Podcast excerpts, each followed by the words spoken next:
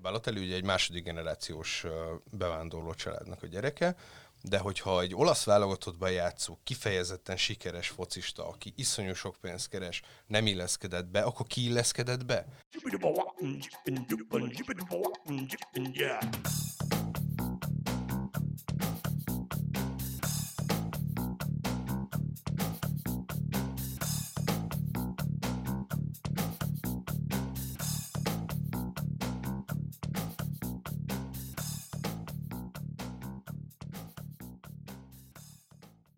Sziasztok, ez itt az Itzer, a 24.hu focis podcastja, én Kele János vagyok, és ezúttal is itt van velem állandó beszélgető partnerem Kálnoki is Attila, 24.hu főmunkatársa. Szia Jani, sziasztok! Mai témánk egy nem annyira aktuális jelenség lesz, de inkább azt mondom, hogy állandóan aktuális, mert ugye talán ezen a héten, vagy az elmúlt héthez annyira nem kapcsolódik, de az elmúlt hónapokat pedig uralta ez a téma, főleg Olaszországban, de azt gondolom, hogy talán Magyarországon is állandó téma ez például a válogatott mérkőzések, vagy szektorbezárások, akár stadionbezárás kapcsán. Ez pedig a futball és a rasszizmus kapcsolata, mindenféle olyan indulat, ami mondjuk a lelátón keletkezik, vagy amelynek a kifejezésére a lelátó egyesek szerint egy alkalmas eszköznek látszik, és azt gondolom, hogy erről talán érdemes egy picit beszélgetni, hogy miért van az így, és miért a futball lett az a sportág, amely ezeknek a, az érzelmeknek ilyen ilyen kivetülését okozza, és hogy ennyire fel tudja korbácsolni akár az indulatokat. És ehhez hívtunk beszélgető társat ezúttal is, ő pedig Kerner Zsolt, a 24.hu újságírója. Szia! Sziasztok! Kezdjük onnan a felütést.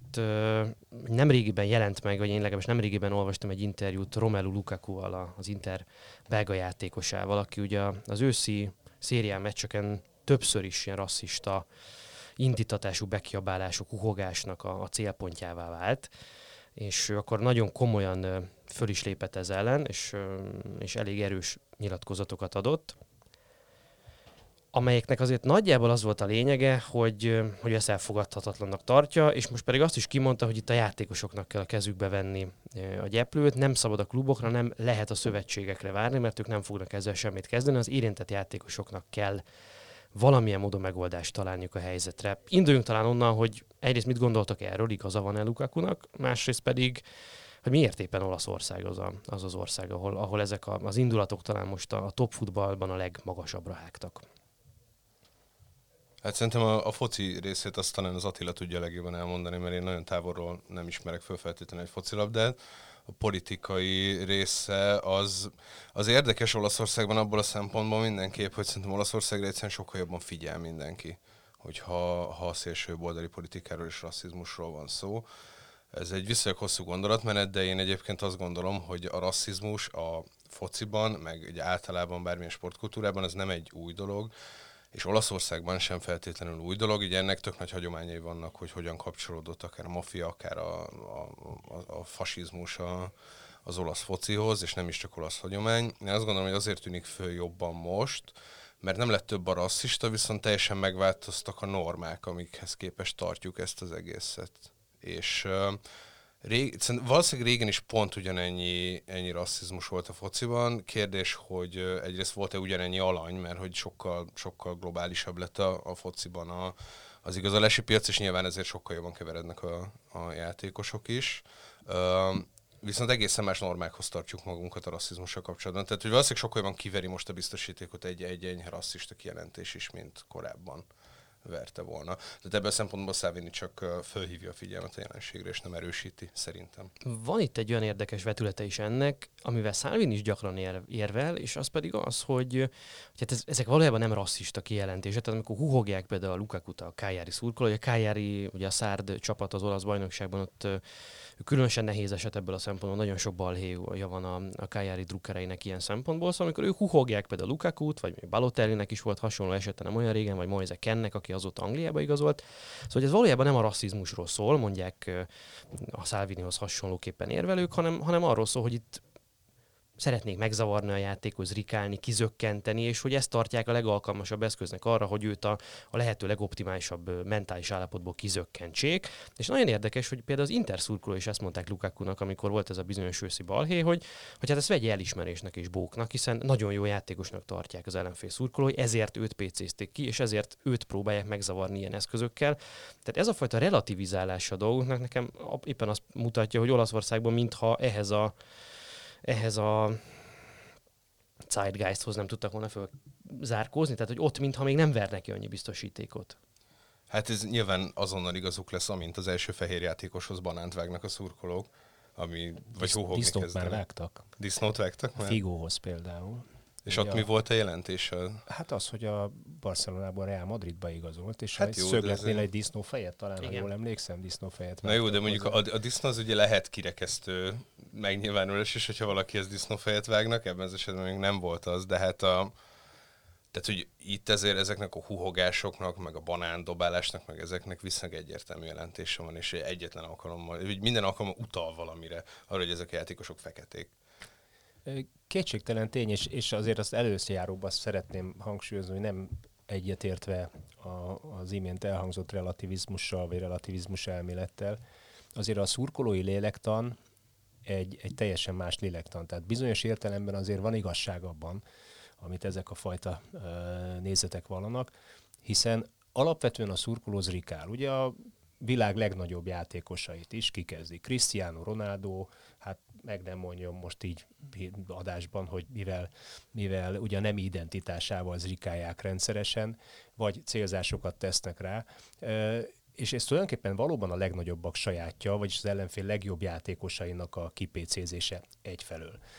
Másfelől viszont, és ugye főleg az utóbbi évtized politikai és geopolitikai változásai erre igencsak ráerősítettek az amúgy is már 10-20-30-40 éve meglévő e, ilyenfajta bizonyos területeken erősebb, más kultúrákban egyáltalán nem jelenlévő rasszizmusra, az, az az ugye, hogy van egy helyzet. Pont Olaszország ugye egy ütköző zónája a, a menekült akik ugye naponta szembesülnek ezzel a dologgal.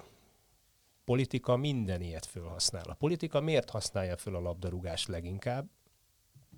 Mert a legnagyobb tömegeket megmozgató sportág. 70-80-90 ezeren ülnek a lelátón. Ha egy politikai erő a saját akarata felé tudja fordítani ezt a tömeget, amit nevezünk csak szurkolónak, most ha Olaszországot nézzük, ugye csak a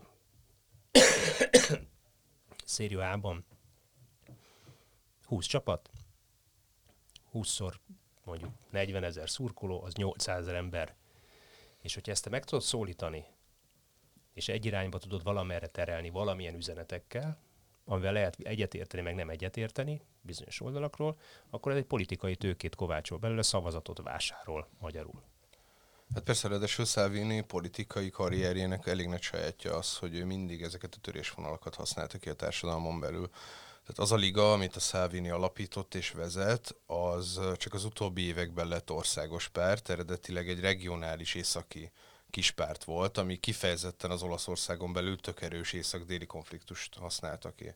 Tehát az északiak lustadisznóknak tartják a délieket, mert többet dolgoznak, ott vannak az ipari központok. Ez, ugye arról is van egy vita bennünk, hogy Olaszország egyetlen egy országe, vagy ezek teljesen külön népek, és akkor a, akkor kezdődött ez az egész ilyen rasszista vagy xenofób váltás a Salvininek, amikor elkezdődött a menekült válság, és megérezte azt, hogy ennek borzasztó nagy politikai ereje van. Ezt az olasz futballra lefordítva, ugye a Napoli az utóbbi időben azért elég jó eredményeket ért el az olasz bajnokságban notabene hosszú éveken keresztül a Juventus első számú kihívója volt.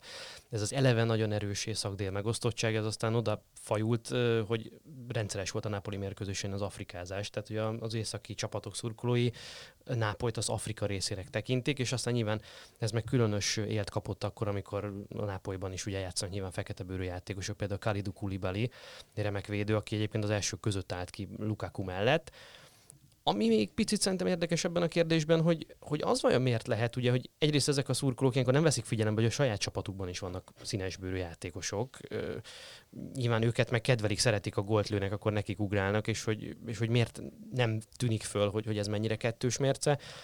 másrészt az, hogy, hogy miért van az, hogy egy Leonardo Bonucci, aki azért viszonylag hát nagyon meghatározó karakter a Juventusnak, és, és az egyik legnagyobb sztára a Juventusban, ráadásul most, a mostani szezonban talán az egyetlen olyan, aki olasz játékosként ott van a Juventus kezdőcsapatában folyamatosan ő a saját csapatását hibáztatja 50%-ban akkor, amikor őt rasszista inzultus ér. Ugye ez a tavaly történt Moise Kennel, és azt nyilatkozta Bonucci, hogy hát neki nem kellett volna úgy a gól örömében a szurkolókat hergelnie, vagy stb. Tehát magának is köszönheti, hogy úgy járta, hogy ez szerintem nagyon, nagyon káros hozzáállás. Vagy, szóval nem tudom, hogy ez itt, itt mi a jó megoldás egyáltalán, ilyenkor, ilyenkor mit, mit tud csinálni egy klub, mit, mit, mik az eszközei, a tiltás jó eszköze, mert ugye, mert az is egy érdekes kérdés, hogy amikor a, a szurkoló nem rasszista indítatásból követ el, de mégiscsak egy rasszista cselekedetet, mert ők azt mondják, hogy jaj, hát ők nem, hát ők nem rasszizmusban mondták, csak, csak tudják, hogy egy fekete bőrű játékos a legjobban azzal lehet bántani, hogyha a bőrszínére teszel utalásokat. Hát ez egy rasszista cselekedet, hogy neki az, hogy ő egyébként otthon a négy fal között, mint apuka nem rasszista, ezek között hol vannak a határvonalak? Opportunista rasszista. Ez, ez, egy, ez egy elég érdekes dolog. Nézzünk egy hazai példát, ugye, hogy hogyan kezelik ezt a klubot. A, ugye a Ferencváros lényegében hát nem mondok nagyot, hogyha azt mondom, hogy a, a rendszerváltás óta talán a leginkább szélsőséges szurkolótáborra rendelkezett. Egyébként hoztak aztán ugye a Kubatov Gábor, amikor elnök lett, hozott egy szabályozást, megunta, hogy ugye büntetgetik a klubot, különböző feliratozások, huhogások, meg egyebek miatt, meg egyéb balhék miatt, és azt mondta, hogy aki balhézik, viszontlátásra nem engedte be ugye ezeket a szurkolókat. Összevesztek, előbb nem jöttek be, aztán nem engedtek be, három éven keresztül vitatkoztak, azóta viszonylag megnyugodott ez a, ez a szurkolótábor. Tehát valószínűleg egyébként a saját szurkolók kizárása ö, hosszú távon egy hatásos, kellő türelemmel egy hatásos ö, megoldás lehet, kizárólag az olyan futballkultúrákban, amelyik nem a nézőből él. Ezt, ezt mondjuk egy olyan piacgazdasági alapon működő futballgazdaságban, mint mondjuk az olasz, vagy az angol, vagy mondjuk bármelyik nyugat-európai, én kevésbé tudom elképzelni, hiszen alapvetően a sport a nézőről szól. Arról szól, hogy szórakoztassuk a nézőt. És innen kezdve ugye, a, a, a, hogy mit tud tenni a játékos, tud-e egyáltalán a játékos összefogni, és azt mondja Lukaku, hogy leülök a kezdőkörbe, amíg huhogtok, és nem játszom, vagy, vagy nem tudom, valami olyan, olyat csinál, ami, amivel fölhívja jobban erre a figyelmet én azt nem tudom, hogy hatásos lehet, szerintem rosszabbat vált ki, mert ugye a szurkoló körülbelül olyan, mint, a, mint az óvodás, tehát addig zrikállak, amíg el nem sírod magad kis túlzása. Tehát tök, szerintem tök ugyanolyan elven működnek, mint a, mint a gyerekek. Bántják ugye azt, akit, akit egyébként tisztelnek, becsülnek, mert baromi jó játékos, vagy jobban tud náluk valamit, szebb a ruhája, szebb a cipője, mit tudom én, kék a szeme, nem barna nekem, és akkor ezek elkezdik szépen zrikálni. Szurkoló ugyanígy működik, ráadásul egy elkezdődött, van egy tömegpszichózis is, mindig vannak vezérszurkolók, egy elkezdi, a többi bömböli, mint a baram utánuk, néha se tudják, hogy mit kiabálnak. Ugye volt erre is példa, hogy uh, azt hiszem Kevin Prince Boateng volt az első játékos, ez még valahogy 2013 környékén lehetett, aki, aki emiatt levonult a pályáról Olaszországban, és aztán az utóbbi években uh, ugye Muntari, Pescara játékosa volt már, de egyébként az Interből is ismerős lehet, ő, ő is levonult a pályáról, emiatt megkapta a második sárgalapját a játékvezető hatalmas empátiáról tanúbizonyságot téve ki is állította, amiatt, amiatt levonult a pályáról. És ugye Balotelli volt a legutóbbi példa, aki pedig a Brescia játékosaként egy Verona elleni mérkőzésen döntött úgy, hogy akkor ő akkor ő Azért ehhez nem olasz válogatott játékosról beszélünk, tehát igen. ugye a saját nemzetük gyermeke. Igen, a saját, bocs, saját csapattársai rángatták vissza a pályára, és próbálták meggyőzni arról, hogy ne csinálja, mert, mert ezzel csak olajat önt a tűzre. Szóval valami olyan elemi szinten hiányzik az empátia ebben a közegben, amit, amit én nem nagyon értek. Ráadásul az önmagában számomra egy nagyon vicces dolog, hogy ugye általában ennek a fajta xenofóbiának a, a bevándorlókkal szemben az az egyik alapja, hogy képtelenek a beilleszkedésre, nem akarnak dolgozni, nem hajtanak, nem viselkednek úgy, mint mi, és mondjuk pont a Balotelli ugye egy második generációs bevándorló családnak a gyereke, de hogyha egy olasz válogatottban játszó, kifejezetten sikeres focista, aki iszonyú sok pénzt keres, nem illeszkedett be, akkor ki illeszkedett be? Tehát, hogy mi lehet ennél maga? Most ugye a Balotellit is kiosztotta Salvini azzal, hogy ez egy elkényeztetett milliómos, aki ne szóljon bele a Olaszország ügyeibe, De hát könyörgöm, hogyha valaki egy nemzetet képvisel magas szinten bármilyen sportban, hogy egy közösséget képvisel, akkor ki az, aki nála jobban beilleszkedett bárhova? Miért nem olasz ez az ember? Igen, egyébként kiemelni a szurkót lehet egyesével is, ugye erre kiváló példa volt most a férfi kosárlabda bajnokságban a, a Falkó. Falkó volt, igen, nemzetközi kupa meccsen. Pont egy olasz csapat ellen egyébként. Így van. Ott ugyanez volt egyébként, a, azt hiszem a Falkóban éppen három darab színesbőrű játékos van. Úgy ekészte az ellenfél színesbőrít, mint a szél, kiemelték, többet nem jön be a stadionba. Egyébként valószínűleg ez is egy, egy megoldás. Más kérdés, ugye egy zárt csarnokban sokkal egyszerűbb tetten érni, fülön csípni, mint egy 70-80 ezeres stadionban. Ezt akartam is kérdezni az előbbire, amit mondtál, hogy nem nyitja meg a az ilyen erőszakosabb ultráktól kicsit tartó családos focinézők felé jobban a, a focit az, hogyha kiemelik ezeket a zavarkeltő arcokat. Tehát lehet, hogy valaki mondjuk azért nem vinné ki a gyerekét meg a feleségét meccsre magával, mert hogy nem akarja folyamatos négerezés hallani, meg, meg verekedést, és hogyha mondjuk ilyen kifejezetten látogatókból élő mm, focin iparokat nézünk, akkor nem jó megoldás az, hogy a zavarkeltő elemeket kizárod, és akkor bejönnek többen, akik eddig nem jöttek? Hát meg visszacsatolok a Fradi példájára. A Fradi példája azt mutatja, hogy de igen, többen jönnek. Tehát ugye a Ferencváros nézőszáma növekszik. 11.500 volt azt hiszem a tavalyi átlag nézőszám, ami európai léptékkel nézve is már egy, már egy mérhető valami lényegében a, a balhék a lelátón, a huhogások, meg az ellenfél nem feltétlenül tisztességes uh, szidása, buzdítás helyett, az, az szinte megszűnt, vagy mondjuk a, a, konkrétan ugye a régi típusú szurkolásokhoz képest, a B-közép régi típusú szurkoláshoz képest lényegében elhanyagolhatóvá vált. Tehát van ebben valami, csak, csak mondom még egyszer, azért azt nehezen tudom elképzelni, hogy Angliában három éven keresztül ki lehessen rekeszteni, vagy amit Hemingway csinált a Honvédban. Ő ugyanezt csinálta. Ha nem jöttök be, kész, mondta. És ott is azt hiszem egy évig nem jöttek be a szurkolók. Aztán azóta olyan becsületesen szurkolnak, a Honvéd szurkolótában az egyik legtisztességesebben, olyan, olyan korrektül szurkolnak szinte tényleg végig a saját csapatoknak, hogy az elképesztő. Anglia talán jó példa azért erre, ugye azt említetted Attila, és ezen nagyon egyetértek, hogy a Ferencvárosnak gazdasági kockázata nem volt ennek a, ennek a húzásnak. Nyilván sok egyéb kockázata volt, meg nyilván nem is volt ez fájdalom és konfliktusmentes. Viszont a magyar futball azt is hozzá kell tegye, egyébként a magyar futball sem onnan indul, mint az angol. Tehát ugye a magyar futball konkrétan az elmúlt 80 évben nem működött gazdasági alapon. Tehát egy teljesen más szintről beszélünk. Angliában viszont ezzel szemben gyakorlatilag lecserélték a közönséget. A, ugye a, a Hillsborough tragédia után gyakorlatilag 90-es évek eleje az erről szólt, a Taylor jelentés, az, hogy az állóhelyeket be kell szüntetni, az, hogy elképesztően erős ugye, huliganizmus elleni törvényeket hozott a Thatcher kormányzat, ami Uh, nyilván amikor Margaret Thatcher elhunyt, akkor mondjuk azért az angol klubok nem feltétlenül jó szívvel emlékeztek róla, de, de ez utólag már látjuk, hogy ez kellett ahhoz, hogy gyakorlatilag Angliában a futball mérkőzése járó közönség az lecserélődött. Tehát egészen más, a társadalomnak más szegmense jár a futballmérkőzésre, és a futballmérkőzésre járás az egy luxus cikk lett a felső két, közép, nem két fontos. A felső középosztálynak a, szúr, a, a, a szórakozási formája lett. Nagy Olaszországban ez azért nagyon-nagyon nem így van, és hogyha összehasonlítjuk a két országnak a gazdasági potenciáját, nem vagyok benne biztos, hogy Olaszországban meg lehetne csinálni azt. Hogy ott lenne olyan komoly felső középosztálybeli fizetőképes kereset, ami eltartaná a szériát azon a szintjén, ahol azért még most is tart, tehát ugye a negyedik legjelentősebb európai topliga a sztárcsapatokkal, sztárjátékosokkal, sztár fizetésekkel, és akkor itt említhetem Christian Eriksent, aki két és félszer annyi fizetésért írt alá az Interhez most, mint amit a Tottenhamben kapott. Nem vagyok benne biztos, hogy ezt az olasz felső középosztály önmagában képes lenne kitermelni. Ezzel hadd vitatkozzak egy kicsit, nem feltétlenül a foci, hanem inkább Olaszország miatt. Szerintem azért ennyire hangsúlyos Olaszországban a rasszizmus, nem azért ennyire hangsúlyos, mert több a rasszista, hanem azért, mert Olaszországban van egy nagyon masszív polgári kultúra, ami ezzel szemben áll még mindig.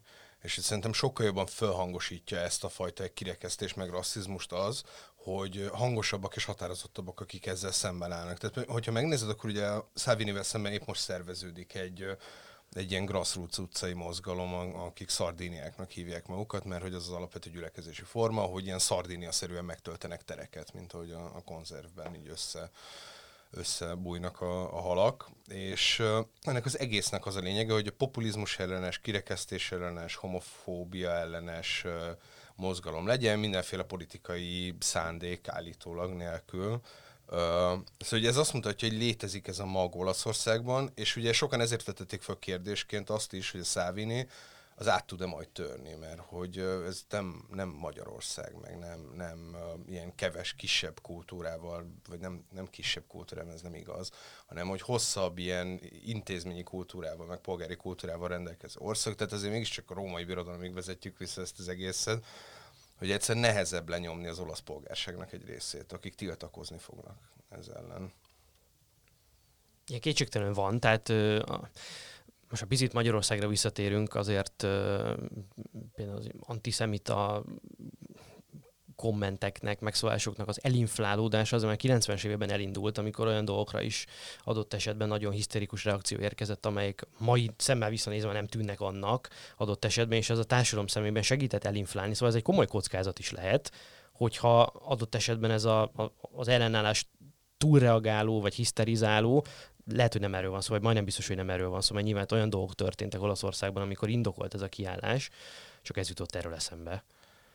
Lehet egyébként, de hogy ugye van mindenféle politikai változásnak visszahatása, amit látunk folyamatosan. Tehát, hogyha megerősödik a szélsőjobboldali populizmus, akkor megerősödik az ellenoldal is, és ezt látjuk mondjuk az Egyesült Államok Donald Trump megerősödik, akkor Bernie Sanders fogják valószínűleg választani a demokraták jelöltjének, mert azt tűnik az ellenoldalnak. Tehát hogy szerintem minden ilyen nagy politikai mozgásnak van ellenoldala, és az utóbbi időben, vagy mondjuk, hogyha 20 éves távlatban nézzük, akkor az volt a politikai mozgás, hogy egyre jobban elmozdultunk ezektől a kirekesztő, meg, meg, meg rasszista ügyektől, és egyre inkább lenézett dolog volt, és akkor most erre van-e tehát, hogy az populista pártok erősödés az az is lehet, hogy egy ilyen borzasztó nagy ellenreakció erre, mert hogy lassan változik a társadalom, és az embereknek elegük van abból, hogy nem lehet kimondani semmit. Ez egy jó pont, főleg a futball kapcsán, ugye nagyon sokan azzal érvelnek, hogy a futball az egy nagyon demokratikus sportág abban az értelemben, hogy, hogy a lelátó igenis történelmi távlatokban is annak volt a terepe, hogy kimegyek, és ott lehetett szidni a rendszert, ott ki lehetett adni a feszültségeket, és igenis a futball egyik legfontosabb társadalmi szerepe az ez. És igen, hogyha nekem bajom van azokkal a bevándorlókkal, akik elveszik a munkámat, akkor hogy azt valamilyen mégis intézményesített keretek között azt én kiadhassam magamból mégis kvázi kockázat vagy tét nélkül, akkor erre bizony egy futball mérkőzés a legalkalmasabb, és egy futball lelátó, amikor ráadásul sokan is vagyunk együtt, nagyon nehéz engem kiszűrni, kicsit ilyenkor relativizálódik az egész egyéni felelősségvállalásnak a kérdése is, és igenis a futball erre való, sokan ezt mondják, Sokan meg azt mondják, hogy azért ennek is nyilván megvannak a maga határai. De elvésze bármi a futballból, hogyha ezt elkezdjük egy nagyon-nagyon erőteljesen szabályozni, hogy igen, ezt lehet mondani egy futballmeccsen, ezt nem lehet mondani egy futballmeccsen, elvésze a játékból bármi ilyenkor, vagy a futballnak a történelmi távlatú jelentőségéből. Hát a játékból talán nem, bár, bár én azt gondolom, hogy egyébként nem, nem oda való. Tehát a futball még egyszer mondom, szórakozás és szórakoztatás, a néző szórakoztatására való. Tehát hogy kicsit visszakanyarodjak Magyarországra, ugye amikor a 95-ben a, a Ferencváros, a, azt hiszem az ajax játszott bajnokok ligája mérkőzést, azért volt huhogás a lelátón, ha jól emlékszem. Miközben 83 óta van Magyarországon színesbőrű játékos, utána is néztem, hogy a, az Újpestnek a labdarúgója Patrick Bernard Umoh, kérlek szépen, egy nigériai fiatalember volt az első fecske Magyarországon, majd közvetlenül őt követte Jean-Claude Memba, a vasas labdarúgója.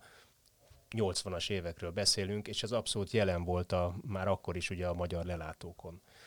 A magyar lelátókon nem csak a rasszizmus van jelen, hanem a politika minden formája. A trianoni problémáink megjelenik, a Erdély a magyaroké megjelenik, miközben egyébként a politika, vagy az európai politika ezt már rég megoldotta. Erdélybe akkor mész át, amikor akarsz. Kérdem én, aki rendszeresen erdélyezik, meg trianonozik a lelátón, elsétálna mondjuk Székelyudvar helyre munkát vállalni? Kötve hiszem. Egyébként büszkén üvölti a lelátón, hogy Erdély a magyaroké. Nincs határ, könyörgöm. Át lehet menni munkát lehet vállalni, lehet dolgozni. Ha ennyire szereted Erdélyt, fiam, menj oda. Nekem az egész családom oda valósi, tehát mondjuk én viszonylag sűrűn jártam gyerekkoromban, meg azóta is speciál pont Székelyudvarhelyre, de én ezeket nem tudom értelmezni, egész pontosan úgy tudom értelmezni, ugye, hogy van egyfajta olyan politikai hullám, és ez megint csak egy történelmi háttér a magyar futball kultúrában, hogy ugye olyan embereket ültettek a lelátóra, akik ellenőrizték a tömeget. Ezek az emberek, annak idején kibereknek nevezték őket, ugye beültek, és vagy kiemeltek embereket, mindig a politika érdek szerint hangadókat, vagy pedig egyébként hangulatot generáltak valamilyen irányban. Ez a mai napig megvan, feltételezem. Most egyébként az a politika érdeke, a futball politika érdeke, hogy ez kicsit visszaforduljon, hiszen a futballba pillanatnyilag beinvestál a magyar állam. Most már lassan tíz éve a magyar sportba investálunk, és ugye minden investíciónak előbb-utóbb ugye az a reménye, hogy meg kell jöjjön a, a, az eredménye. Magyarul egy olyan területbe investál az állam, vagy próbál piaci alapot ö, létrehozni a nem létező piaci alapban, aminek történelmi háttere van, ami a reményei szerint egyszer majd lesz valóban fizetőképes kereslete. Ahhoz viszont az kell, hogy kivigye az édesapa a gyerekét, kimenjen az édesanyja is, meg tudja, legyen egy fizetőképes kereset, aki ki tudja fizetni azt a jegyet, hogy ne csak 1000 forintot fizessen, hanem akár 3-5 ezret, és vegyen a büfében kólát, popcornt, egyebet. Tehát, hogy olyan, olyan közönség réteget szólítsunk meg, aki aztán később, mondjuk a távoli jövőben 15-20 év múlva talán el, le, képes lesz eltartani a magyar futballt bizonyos szinten. Egyébként ez egy, tehát a, a, a fizetőképességgel Szerintem átmehetünk egy olyan témára is, akár amiről még eddig nem beszéltünk a szabályozás kapcsán, hogy a szabályozásról beszéltünk csak, és én alapvetően amerikai sportokat követek, leginkább kosárlabdát, és ott ugye van ott is nagyon erős szabályozás, ott könnyebb szabályozni, mert hogy az egész liga egy cég, tehát nem az van, mint, mint Európában, hogy minden klub külön cég, hanem az van, hogy ez egy franchise rendszer, és akkor ott tök könnyen át lehet írni a szabályokat, nem kell tárgyalni senkivel.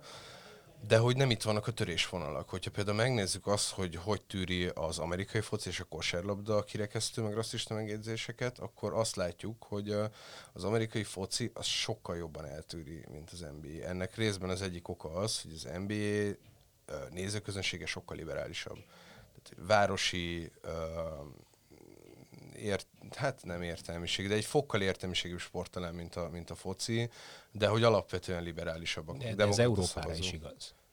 Már hogy melyik sportra, mondjuk hát, a kézilabda? Hogy, hogy ugye a futball az a népsport. Igen. Ugye a, a nép egyszerű gyermekének, az nem kell hozzá csak egy csuka, meg egy ronylabda, ugye mondták régen, és hajrá kergetjük a labdát. Ez Igen. a mai napig így van. Meg hát nyilván ez is benne van, hogy ugye a kosárlabdában egyrészt arányaiban sokkal több fekete játékos van, másrészt ugye kosárlabdában sokkal kevesebb a játékos, mint a, az amerikai fociban, és ezért sokkal többet ér egy adott játékos, és sokkal többet megengedhet magának a klubokkal szemben. Uh, viszont ott van a foci, ahol ugye ott is voltak ehhez hasonló konfliktusok, hogyha emlékeztek a, a, a letérdelős Kaepernick. vitára, a Colin Kaepernicknek letérdelős vitájára, a, és az a furó, hogy az amerikai fociban is vannak ilyen látszólag áttörhetetlen intézményi dolgok, mint hogy az, hogy most már minden meccsről tényleg vadászrepülők repülnek át az fölött, meg hogy felállva köszöntik a, a veteránokat, és ott ugye abból lett vita, hogy a Colin Kaepernick egy fekete játékos, a több uh, fekete férfi uh, lelövése, rendőrök által lelövése ellen tiltakozva letérdelt a himnusz alatt és ugye ebből egy egész politikai mozgalom lett, aminek ugyanúgy, hogy Salvini Olaszországban a, a feketéken hóhagásnak a Trump az élére állt Amerikában. Tehát, hogy ott arról volt szó, hogy ez az ember nem tiszteli az Egyesült Államokat azért, mert, mert térdel a himnusz alatt, miközben csak egy problémára akarta felhívni a figyelmet. Miközben... Évek óta nem kap szerződést, bocsánat, Igen. Kaepernick. Igen, de miközben Nike meg kiállt mellette. Pont ezt akartam mondani, hogy szerintem a, a nagyon fontos változás ebben az egészben az bizonyos szempontból a szponzoroké lehet nem változtatta meg alapvetően a Nike azt a helyzetet azzal, hogy, hogy elkezdte a Kaepernicket használni kampányokban, videókban, tök határozottan kiállt mellette. Nyilván ez, hogy a Nike egy cég, pénzt akar ezzel keresni, viszont annyira meghatározó szereplője az amerikai sportoknak, meg az amerikai életnek általában, hogy tök könnyen átfordíthat um, ilyen, ilyen mozgalmakat. Akár nyilván volt visszaütközés, tehát hogy elkezdték emberek elégetni a Nike cipőjüket utána, ami talán kicsit túlreagálás, hogy saját tulajdonunkat égetjük el azért, mert egy cég kiállt valami mellett.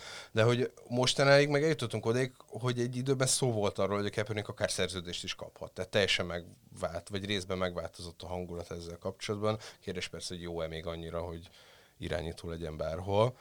De hogy Európában is akár a szponzori cégek változásokat érhetnek el. Én az amerikai sportunkban látok még egy, még egy diffit, ugye a, a televíziós közvetítések kapcsán, hogy az is egy nagyon érdekes dolog, hogy bármiféle balhé van a pályán, vagy a lelátón, Amerikában tized másodpercen belül elkapcsolnak és reklám. Semmit nem mutatnak.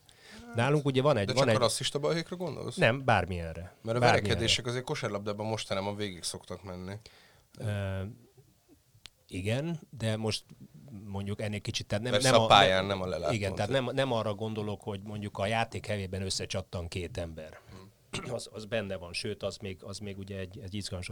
Amikor a lelátón van balhé, azonnal elkapcsolnak, reklámot nyomnak, nem mutatják. Miközben ugye, hogy ez mennyivel másabb kultúra Európában vagy Magyarországon is, vagy mennyivel kevésbé védik a terméket, mint üzleti értékesíthető valami. Jelesül ott az NBA, mondjuk a kosárlabdát, mondjuk Magyarországon a futballt. Magyarországon például a sportriporterek előszeretettel elkezdik közvetíteni, hogy mi zajlik a lelátón.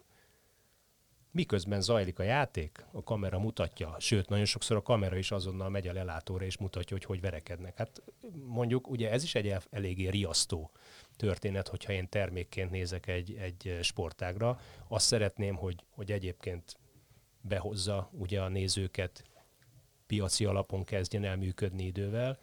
Mondjuk ezt mutogatom, mert ez egy standard dolog. De ez nem Hát azért van, furcsán. mert nem annyira jó a foci, hogy érdekesebb legyen, mint a balhé a pályaszélen. Hát lehet ezzel is érvelni, de hát szerintem alapvetően a játék a játékról szól. Azt kellene mutatni. Picit azt érzem ezekből, amit elmondtatok eddig, hogy mintha ott lenne a váltószám a, rasszizmushoz való hozzáállásban is, hogy, hogy melyek azok a ligák, csapatok, akik, akik globális termékként, brandként határozzák meg magukat, és nyilván a globális bevétel maximalizás, szurkoló maximalizás a cél, és ott nem engedhető meg az, hogy, hogy legyen olyan része a lakosságnak, amely ferdeszemmel tekint erre, me, bármilyen megosztó dologba belemenjünk.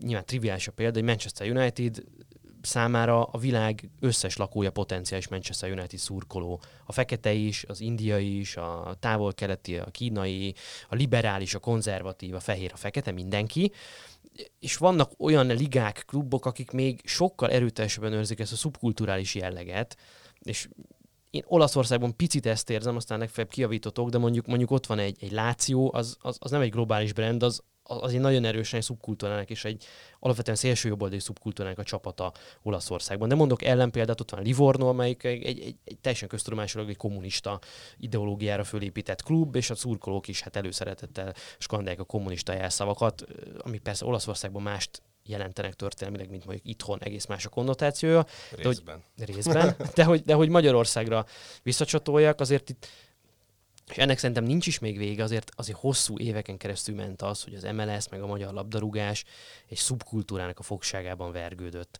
Tehát akik meccsre jártak, azok nagyon erőteljesen a szubkultúrához tartoztak, ezekkel a bizonyos általad Attila is említett jelszavakkal, rigmusokkal, és így tovább, és és egyszer nem lehetett kitörni abból a békjúból, amit ők jelentettek, mert hogyha ők nem jártak volna meccsre, akkor senki nem járt volna meccsre, aztán be lehetett volna hinteni sóval az egészet. Ebben érzek előrelépést, ugyanakkor meg én még mindig azt érzem, hogy a magyar- futball az alapvetően egy szubkulturális dolog, a válogatotton kívül. Kétségtelen, de, de én annyi párhuzamot, és ez talán már egyszer is hangzott, csak szeretnék ráerősíteni mondjuk ugye az olasz meg a magyar futballkultúra között, vagy hogy hol alakul ki jobban a rasszizmus mondjuk a lelátókon, hol pedig kevésbé. Azt szerintem teljes mértékben az befolyásolja, hogy hol és mikor telepedett rá, vagy milyen régóta van arra, arra példa, hogy rátelepszik a politika a, a, sportágra. Olaszországban elég régóta, hát ti magatok mondtátok, ugye a fasizmus idején is rátelepedett ugye masszívan a sportágra. Hát csak mindenféle politika, tehát hogy nem, nem egyféle politika tette magáéve, tehát hogy azért itt, ha jól emlékszem, az előző kormányok nem foglalkoztak ennyivel focival, tehát hogy Ah, Oké, okay, de hát azért mondjuk egy, egy ö, 60 évig éltünk szocializmusban, ott azért ja, konkrétan, konkrétan ugye mondjuk ezt a 20 évnyi átmenetet tekinthetjük egy ilyen két másodperces történelmi időnek, tehát 60 évig gener, két generáció élt abban, hogy a politika vastagon meghatározta a magyar sportot, ezen belül a magyar labdarúgást. meghatározta azt, hogy kiülhet a lelátón, mert mondom, ott ültek az emberek, és figyeltek, hallgatóztak, jelentettek, vagy egyébként elkezdtek ugye egy idő után ugyanezen az elven másfele buzdítgatni. Én inkább Tehát arra ezek, gondolok, ezek hogy egyszerre úgy... egyfajta politika határozza meg a magyar Igen. focit, az olasznál meg szerintem nem ez a helyzet. Tehát, hogy ott ugye egyszerre nagyon sokféle politikai erő van ugye kommunisták. Igen, igen de, de mégis beleszólnak. Mondok más, bocsánat. De mégis beleszólnak. Magyarországon a hatalom határozza meg. Még Angliában kevésbé. Igen, ez is elég fontos. Németországban kevésbé. A kommunisták, akiket már említették korábban, valószínűleg kevésbé fognak tudni beleszólni abba, hogy mi történjen egy, egy fociklub életében, még hogyha az ő szubkultúrájuk ki is. Ha maradhatunk ebben, hogy a mindenkori hatalom szól bele, vagy használja föl, Lás Szalvini, és jön, és ugye el, előre akar törni, akkor mit használjon föl, a legnagyobb tömegeket akarja megszólítani. Egyébként az előbbi példádra volt egy, van egy tök jó ellenpélda is Olaszországból, a, hogy ha jól emlékszem, a Róma volt az, ami elsőként saját szándékából tiltott ki szurkolót rasszista kommentek miatt meccsekről, és a Róma az meg már egy pont egy nemzetközi brand. Tehát, hogy ha, ha Amerikai me- tulajdonosokkal. Igen. És hogyha megoldást keresünk erre az egész problémára, akkor valószínűleg nagyon hosszú távon az a megoldás, hogy átalakul a kultúra. A szurkolói kultúra, ezt nyilván húzzák az olyan brendek, amiknek meg kell élni a nemzetközi piacon is. A Róma szerintem valószínűleg pont ilyen brand, és előbb-utóbb kénytelenek lesznek alkalmazkodni a kis csapatok is ahhoz, amit a nagy csapatok csinálnak. Igen, szerintem az egy fontos dolog, és azt talán a hazai vonatkozásban sem se tekintsünk el attól, hogy a, a klub vezetésnek, a klub irányításnak milyen példamutatási felelőssége van ebben a kérdésben, és itt fölmerült pozitív szempontból a Ferencváros, amit én sem akarok, vagy tudok, tudok vitatni ebből a szempontból, hogy komoly elhatározás és elszállás van abból a szempontból, hogy, hogy szélesítsék a, a közönséget, és, és, és ezeket az ilyen kicsit deviánsabb elemeket mondjuk kiszűrjék. De hát azért könyörgöm mégis az van, hogy a klubnak a, a vezetője, meg egy olyan politikai pártnak a, azt hiszem, hogy alelnöke most talán, amelyik a politikának egy markáns eleme, és ezen nem minősítettem az, hogy, az, hogy kifejezetten idegen ellenes retorikát folytat. Hogy ez nem ambivalens ez a viszony? Tehát, hogy így mennyire hiteles ilyenkor a, a szurkolóktól azt várni, hogy, hogy ti aztán nem, és, és csak a legpolkorrektebb módon nyilvánuljatok meg a stadionban, miközben én tulajdonosként, vagy bocsánat, vezetőként kilépve a vezetői szerepemből a politikai térben elfoglalhatok egy sokkal szélsőségesebb, radikálisabb ö, mm, kiindulási pontot ebből is látszik, hogy a politika az alapvetően kommunikáció ma már. Tehát az hogy, az, hogy mit mondok a nézőtéren, meg mit mondok egyébként pártkommunikációban, az adott esetben e, tartalmazhat bizonyos e, ellentéteket, ha megnézzük a Ferencváros keretét, mondjuk akkor viszonylag sok színes bőrű játékos van benne. Ha megnézzük a, a válogatott potenciális összelátási lehetőségét, akkor mondjuk simán lehetne egy Otikba Kenneth Paulo Vinicius belső védőpáros, mind a kettő magyar állampolgár, az Otikba Kenneth ráadásul Magyarországon is született magyar édesanyától, ha jól emlékszem, nigériai édesapától, tehát azért nálunk elég régóta tetten érhető ez, kommunikációtól függetlenül én egyébként baromi örülök, hogy csökkent ez a magyar lelátókon az ilyen típusú hang. Egyébként a, tehát szerintem az is érdekes, hogy nem csak a Ferencvárosnak, hanem ugye az MTK-nak is például egy viszonylag fontos, hát most már nem fontos, de alapító fideszes politikus a, a vezetője, ami azért hagyományosan egy, egy nem tudom, a Ferencvárosra szembeállított klubnak számít politikai szempontból. Uh, viszont a Fidesznek sose volt sajátja ez a fajta nyílt rasszizmus ezt érdemes tudni hozzá, sőt, mindig kifejezetten óckodott ettől.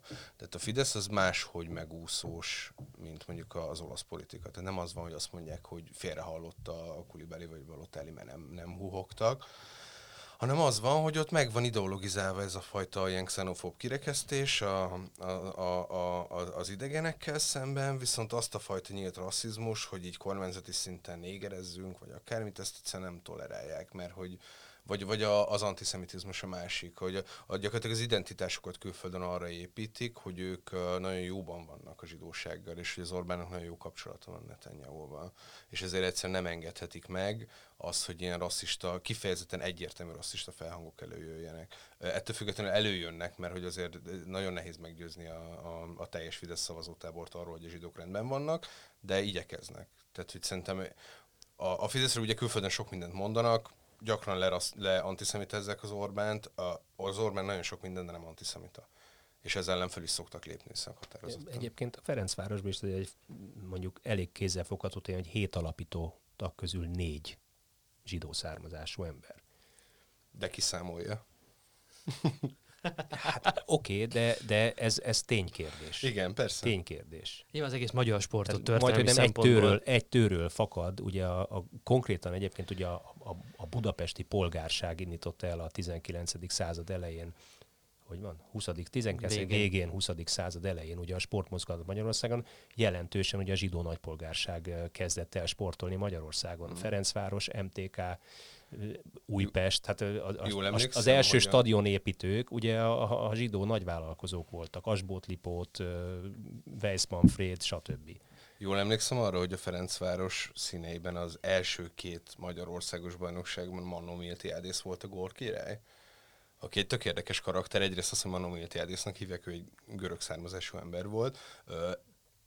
Egyrészt ez ilyen mm, sportolópolihisztor volt, mert hogy aztán birkozó országos bajnok is volt, viszont ö, nem biztos láttátok már azt az ilyen gúnyplakátot, ami ilyen nagyon súlyosan antiszemita gúnyplakát, hogy egy nagyon szőrös ember áll a Dunában a parlament előtt, és a vért mossa le a karjáról. Hogy az például egy Mannó Miltiádész plakát, tehát hogy ilyen egészen súlyosan antiszemita plakátokat tervezett, és mégis volt valami nemzetköziség abban, hogy ő, ő volt a gólkirály az első két bajnokságnak. No, valami tanulságot a végére esetleg. Nyilván azt szerintem megfogalmazható, hogy, hogy a klubok vezetésének ilyenkor azért elég nagy felelőssége van akár a példamutatásban is. De mit csináljon például egy kommentátor vagy sportújságíró, amikor találkozik ezzel a kérdéssel? Ez azért merem megemlíteni, mert éppen a múlt hétvégén volt annak a bizonyos Inter Kairi meccsnek, vagy Kairi Inter meccsnek a visszavágója, ugye, amikor Lukaku ilyen rasszista inzultos érte, és akkor például az akkori, vagy az, annak a meccsnek a kommentátora Boros Tamás a Digisporton, ő ő ha nem is olyan mélyen talán, mint most, mint nyilván a hely és az idő miatt, de azért elkezdte ott ecsetelni, hogy Olaszországban mi a háttere, mit nyilatkozott Lukaku az előző esetről. Egyébként ott Olaszországban milyen társadalmi politikai áthallásai vannak ennek a kérdésnek. Nyilván előkerült ebben Matteo Salvini is. És akkor erre nyilván sokan azt mondják, hogy miért, miért, miért kell egy futballmeccs közben ezt hallgatni, miközben én meg azt mondom, és akkor ezt én fölvállom, és szerintem még nagyon fontos az ilyen társadalmi kérdéseket a futball kapcsán, amelyek felmerülnek, kontextusba helyezni, és valamilyen módon edukálni a nézőt, hogyha arra valakinek lehetősége van. Ugye beszéltük még mielőtt elkezdtük volna a felvételt azt, hogy a Salvini az egy elképesztő indulatokat megmozgató figura Magyarországon is. Tehát én is azt látom, hogy ha mondjuk Salviniről írok cikket, akkor a külpolitikai témához képest meglepően sok uh, um, ilyen gyűlölködő levelet kapok. Ami nyilván azért is van, mert hogy Salvini az egy ikonként lett beállítva, aki megvédi a Európa keresztény identitását és hasonlók, és még olyan dolgokat sem mondunk el róla feltétlenül, hogy egyébként ő teljesen mást akar, mint az Orbán. Tehát Salvini támogatja például a kvótarendszert, szeretné azt, hogy Olaszországból akár Magyarországra is menekülteket küldjön az EU, és ezért nem biztos, hogy annyira baráti viszonyuk az Orbánnal. De hogy látszik, hogy ő egy ilyen ikonstátuszban van a, a, a magyarok szemében. Ezt szerintem nem kell senkit eltántorítani. Én nyilván nem vagyok sportkommentátor, tehát nem tudom, hogy mi az az egyéni felelősség, amit ezek az emberek a vállukon visznek, de azt gondolom, hogy három tiltakozó levéltől, vagy azért, mert néhányan kiakadnak, nem feltétlenül kell elállni valamitől, mert hogy az, amit mi csinálunk, azt nem szabad romanticizálni, mert hogy ez is egy munka, de hogy egy csomószor az egy, egyfajta küzdés valamiért, amiben hiszel. Én szerintem ebben kicsit konzervatív vagyok. Én valószínűleg, ha riporter lennék, ott megállnék, hogy elmondanám, hogy ez azért volt ma az előző meccsen, meg ez volt. De mélyebb politikai elemzésbe biztos nem mennék bele Ah. egy labdarúgó mérkőzésen. Szerintem az mondjuk lehet egy ilyen beszélgetésnek a témája, lehet egy háttérműsornak a témája, de az, hogy egy konkrét élő közvetítés alatt a riporter és mondom még egyszer hasonlatként, elkezdjen arról beszélni, hogy mi zajlik a lelátón, fröcsög a vér, hogy verik össze egymást, hány szurkoló ver, hány szurkolót, melyik tábor, melyik tábort, vagy éppen elkalandozom politikai ö, eszmefuttatásba, az szerintem nem helyén való, nem odavaló. Az a mérkőzésről szól, a riporter azt közvetítse, amit lát a pályán, lehetőség szerint, ha gyenge a meccs, mondja azt, hogy gyenge a meccs, ne ne kezdjen el politikai nézetekről beszélgetni, vagy politikai eszmefuttatásba, nézetekről ne is eszmefuttatásba ne kezdjen, magyarázatokba sem. No, hát remélem, hogy azért mi sem kezdtünk annyira nagyon mély politikai eszmefuttatásba, de talán megmutattuk ennek a jelenségnek a hátterét egy picit, és, és amellett, vagy anélkül, hogy bárkit bármilyen irányba befolyásoltunk volna, inkább értelmezni akartuk a látottakat és a történteket. Ezt ígéretem a következő adásokban is. Tartsatok velünk, mára köszönjük a figyelmüket, sziasztok! Sziasztok! Sziasztok!